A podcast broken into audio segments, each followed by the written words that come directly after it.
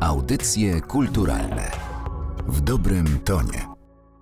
Przy mikrofonie audycji kulturalnych Anna Karna. Dzień dobry Państwu. Dziś porozmawiamy o jednym z najważniejszych polskich kompozytorów XX wieku. Wraz z Krzysztofem Pendereckim i Henrykiem Góreckim był twórcą polskiej muzycznej awangardy, a także nowego kierunku w muzyce współczesnej sonoryzmu. Był jednym z najwybitniejszych kompozytorów muzyki filmowej. Jego bibliografia liczy niemal 200 produkcji. Wczoraj minęła 90. rocznica urodzin Wojciecha Kilara. O kompozytorze rozmawiać będę z Magdą Miśką Jackowską, autorką książki Kilar, która właśnie ukazała się nakładem polskiego wydawnictwa muzycznego w cyklu Małe monografie. Dzień dobry. Dzień dobry, bardzo mi miło. Historię życia Wojciecha Kilara rozpoczynasz od jego pogrzebu, który wywarł na tobie wielkie wrażenie. Dlaczego? To, co zrobiło na mnie największe wrażenie, to różnorodność uczestników tego pogrzebu. I górale, i górnicy, i zwykli ludzie, i bardzo takie wyrafinowane towarzystwo muzyczne albo filmowe. I ratownicy górscy, i strzelcy podhalańscy, i widzowie, którzy nigdy do filharmonii nie zaglądają. Taka niezwykła mieszanka. I jak to się stało, że jeden człowiek zgromadził w momencie żegnania się z tym światem tak różnorodne grono. To jest coś niesamowitego. To było chyba w moim spotkaniu z Wojciechem Kilarem najbardziej niezwykłe. Po pierwsze, ta różnorodność tych ludzi, a po drugie, takie poczucie, że każdy z tych żałobników przyszedł na ten pogrzeb z takim poczuciem, że Wojciecha Kilara zna, nawet doskonale. To by też oznaczało, że tak wielu różnych ludzi mogło się w muzyce Wojciecha Kilara odnaleźć. Dokładnie, dlatego być może, że on dzielił swoje życie zawodowe niemalże od początku na takie dwie ścieżki: pisanie dla siebie i pisanie dla innych, czyli do filmu, do teatru, do telewizji. Kilar urodził się w Lwowie. Wtedy, jak piszesz, mieście fenomenalnym. Czarodziejskim polskim Lwowie. Lwowie, w którym dla polskiej kultury nie tylko urodziło się wielu wspaniałych ludzi, ale też wiele niezwykłych takich, powiedziałabym, zjawisk na granicy nauki, kultury, sztuki, rozrywki, sportu nawet. Przecież polska piłka nożna się również narodziła w Lwowie. Muzyki i tak dalej, i tak dalej. To było miejsce polskiej inteligencji, to było miejsce miejsce wspaniałe dla polskiej nauki. Jedno z trzech najważniejszych polskich miast, to sobie wyobraźmy. I to wcale nie było przecież tak dawno temu, to było 90 lat temu. No a potem, y, co też starałam się jakoś delikatnie podkreślić, bo wydawało mi się to ważne, zwłaszcza po naszym doświadczeniu z lutego tego roku, Wojciech Kilar musiał z mamą z tego Lwowa, ogarniętego wojną, uciekać. Dokładnie tak samo, jak dzisiaj E, ludzie uciekają z Lwowa i z innych ukraińskich miast. Historia zatoczyła koło, tak się nam zaśmiała w twarz. Wojciech Kilar nigdy do Lwowa nie wrócił. Nigdy, jak wielu słynnych lwowiaków, bo nie chciał widzieć miasta innego niż to, które sobie zachował w pamięci. To już było inne miasto, bo to miasto, które on zapamiętał, skończyło się wraz z odejściem tych ludzi, którzy w części przyjechali do Polski i w znacznej części dotarli na Śląsk. Być może dlatego właśnie Wojciech Kilar tak cudownie się na Śląsku poczuł. Jest rok 62, warszawska jesień. Kilar przedstawia sonorystyczne Riff 62. Dziś mówi się o tym utworze, że to był manifest młodości. Jak został przyjęty? Fenomenalnie, fantastycznie. W ogóle pierwsze dzieła Wojciecha Kilara, właśnie te awangardowe, te poszukujące, te eksperymentalne, eksperymentujące z brzmieniem, te pisane e, na instrumenty tradycyjne, ale i bardzo nietradycyjne, jak kanister na benzynę. 200-litrowy. 200-litrowy. Były przyjmowane bardzo entuzjastycznie, e, nierzadko bisowane od początku do końca, co w muzyce współczesnej zdarzało się bardzo rzadko. Dzieła muzyki współczesnej się pojawiały i umierały wraz z swoim pierwszym wykonaniem, czy tam drugim. A tutaj y, ludzie chcieli tego więcej i więcej i więcej. No, ale Wojciech Killer się zmienił. Dość szybko jednak po wejściu, czy po tym jak osiadł w tej awangardzie, postanowił jednak pójść inną drogą e, niż koledzy, inną w ogóle, taką swoją własną. To go bardzo mocno cechowało, taka niezależność i chęć chodzenia jak kot, a koty uwielbiał swoimi ścieżkami.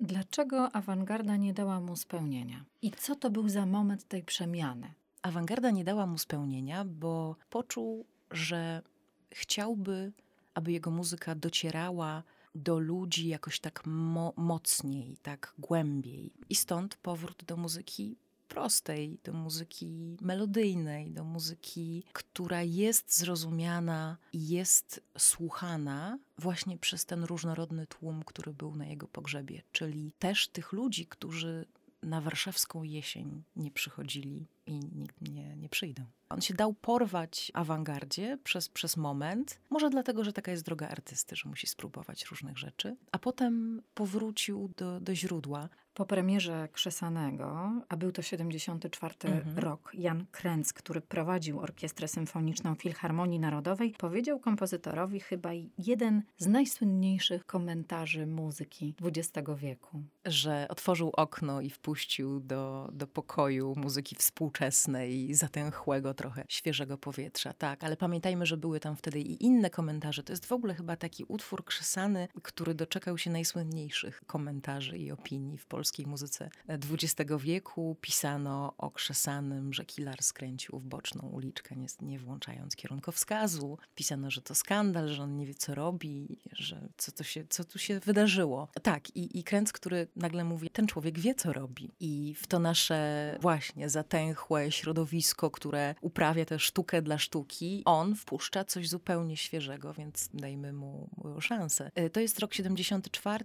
Dokładnie w tym samym czasie, w połowie lat 70. Wojciech Kilar rozpoczyna współpracę z Andrzejem Wajdą. Od razu muzyką takim pięknem muzycznym, które później do uszu widzów też dotrze i sprawi, że będzie najbardziej rozchwytywanym w latach 60., 70., e, później także w 90. twórcą e, muzyki filmowej w, w Polsce. No i w ślad za tym szedł hollywoodzki sukces. Krzesany był wyrazem znowu wolności kompozytora i fascynacji górami, symbolem wolności. Tych utworów inspirowanych górami było kilka, w tym Orawa, czyli chyba najważniejsze takie muzyczne logo Kilara rozpoznawane na całym świecie, nagradzane na całym świecie. Wielki przebój muzyki poważnej, rzeczywiście grany i słuchany z zachwytem i w Australii, i nie wiem, i, i, i w, w, Ameryce, wszędzie właściwie, gdzie się pojawia orawa w różnych wersjach, bo orawa też jest grana przez różne składy, nie tylko przez orkiestrę smyczkową, czyli tak jak to Killer napisał, ale też na przykład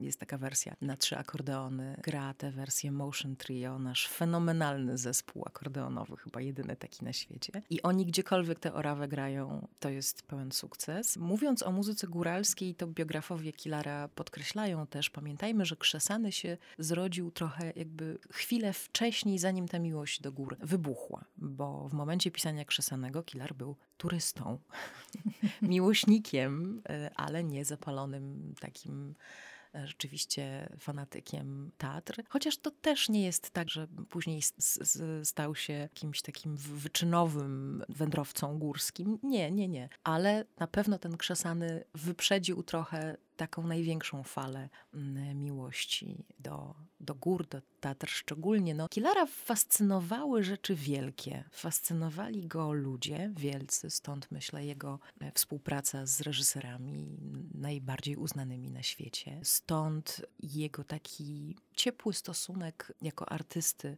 do wydarzeń na świecie, czyli jeśli coś się działo ważnego, nie wiem, katastrofa w Nowym Jorku, tak, w World Trade Center, czy wydarzenia z dziejów Polski.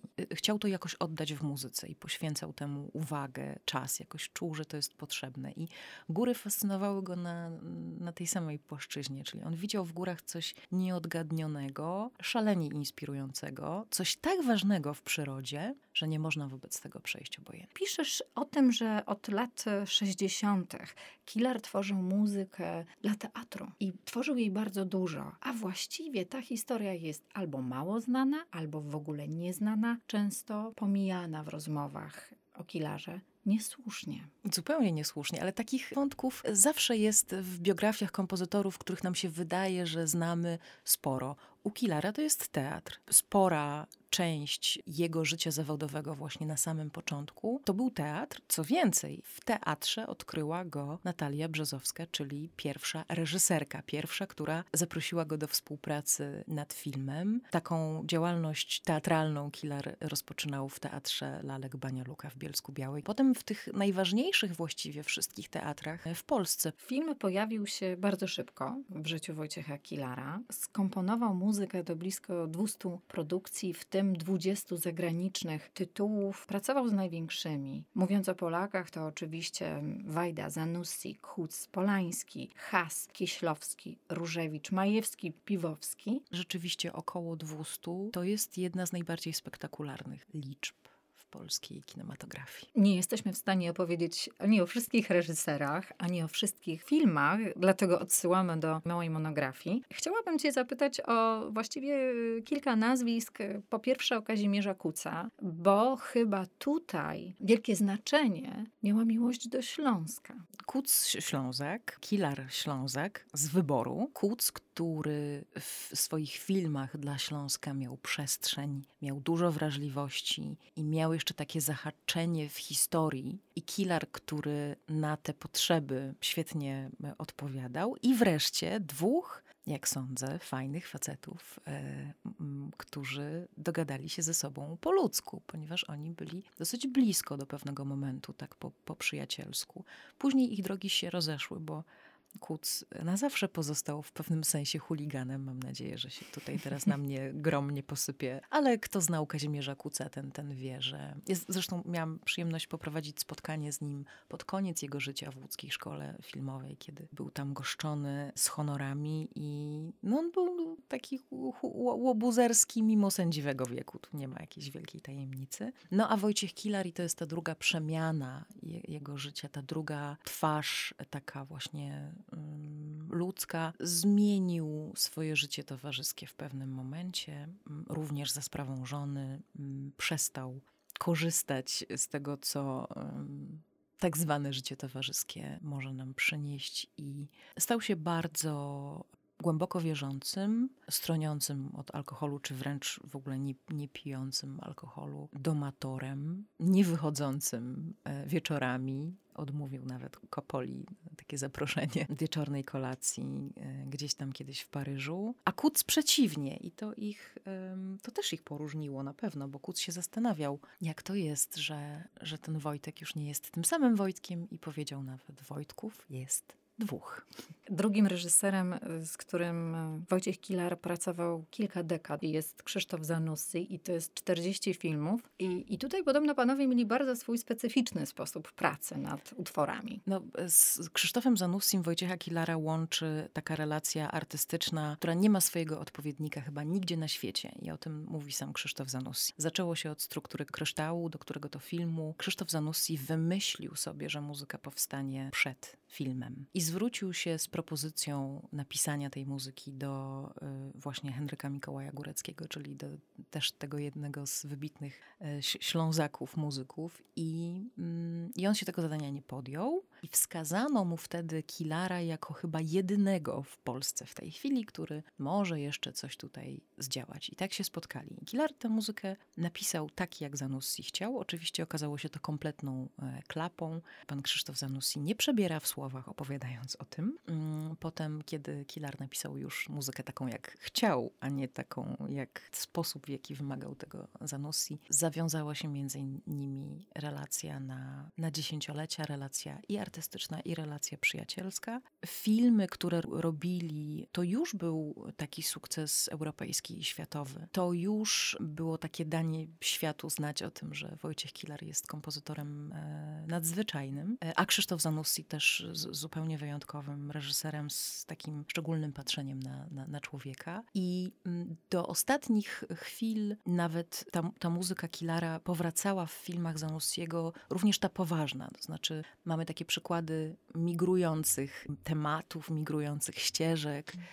Filmach Zanussiego gra i muzyka poważna Kilara i w nowszych filmach muzyka ze starszych filmów, taki recykling y, muzyczny miał miejsce, aż do tego ostatniego filmu, czyli do Obcego Ciała, gdzie pusta kartka niezapisana jeszcze zupełnie biała została w domu Wojciecha Kilara w momencie e, jego śmierci. 40 filmów z Krzysztofem Zanussim i 6 z Andrzejem Wajdą. Ale za to jakich? Ale za to jakich? Mhm. E, I, I Pan Tadeusz, i Zemsta wymienia mnie w kolejności, i Smuga Cienia, i Ziemia Obiecana, i Korczak, Kroniki Wypadków Miłosnych. Nawet jest taka anegdota w obiegu i ja ją też przytaczam, kiedy Krzysztof Zanussi, zachwycony tym, co słyszy u Wajdy, powiedział do, do Wojciecha Kilara, napisz mi taką muzykę, a Kilar mu na to, daj mi takie filmy, to ci napiszę taką, taką muzykę. W światowej kinematografii Kilar, no takie pierwsze skojarzenie to oczywiście Dracula. W jaki sposób reżyser odnalazł kompozytora? Nie wiemy tego na 100%. To jest też jedna z tajemnic y, światowego kina. Dracula w tym roku obchodzi 30-lecie, 30 lat po premierze. Wiemy na pewno, że Coppola chciał zrobić film europejski bardziej niż hollywoodzki i szukał w tym celu kompozytora z tej części świata, a nie z Hollywood, bo przecież współpracował wcześniej ze swoim ojcem. Carmine Coppola przecież to jest e, też współautor muzyki do drugiej części Ojca Chrzestnego. Umówmy się, to jest ważna współpraca. A tutaj nagle on robi zwrot i wybiera kompozytora z Polski. Plotka głosi, że szukał także wśród innych twórców Polski, ale postawił na Kilara. Po Drakuli Kopoli drzwi były dla Wojciecha Kilara otwarte. Został poproszony między innymi o napisanie muzyki do Władcy Pierścieni. Nie zrobił tego. Dlaczego? Odsyłamy do książki. Znaczy, zrobił to, ale co się stało dalej? Odsyłamy do książki. Szkice są, mm. muzyka nie powstała, ale chcę jeszcze cię zapytać o bardzo ważny aspekt w życiu Wojciecha Kilara, który był niezwykle istotny dla jego twórczości. O tę głęboką wiarę, bo w tej przestrzeni także pozostawił wielkie, ważne utwory. Tak, wśród tych utworów Missa Propace, wśród tych utworów Angelus, e, Magnificat i wiele więcej przyciągają naszą uwagę, a powstały z bardzo głębokiej wiary. Wiary, która uruchomiła się tak poważnie właśnie za sprawą e, ukochanej żony. Stała się wiara dla Kilara takim filarem i czymś, w czym miał e, oparcie, również w tych chwilach najtrudniejszych, czyli po odejściu na przykład e, Barbary Kilar wracał na każde swoje urodziny na Jasną Górę do klasztoru. Tam mówiono o, o 17 lipca, że to jest dzień Kilara właśnie.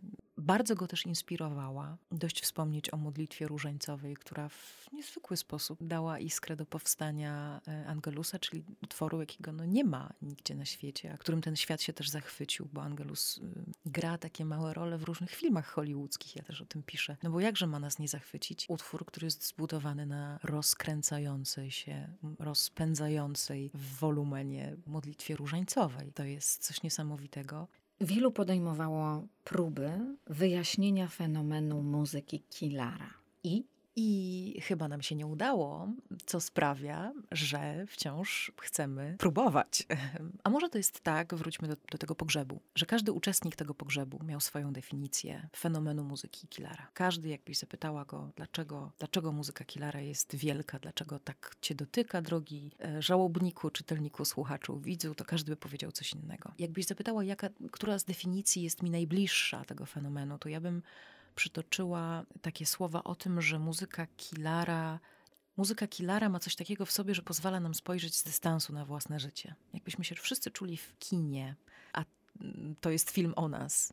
Opowieść o Kilarze w małej monografii pod tytułem Kilar Magdy Miśki Jackowskiej, dzisiejszego gościa audycji kulturalnych, polecamy Państwu. Bardzo dziękuję za to spotkanie. Dziękuję bardzo. Audycje kulturalne w dobrym tonie.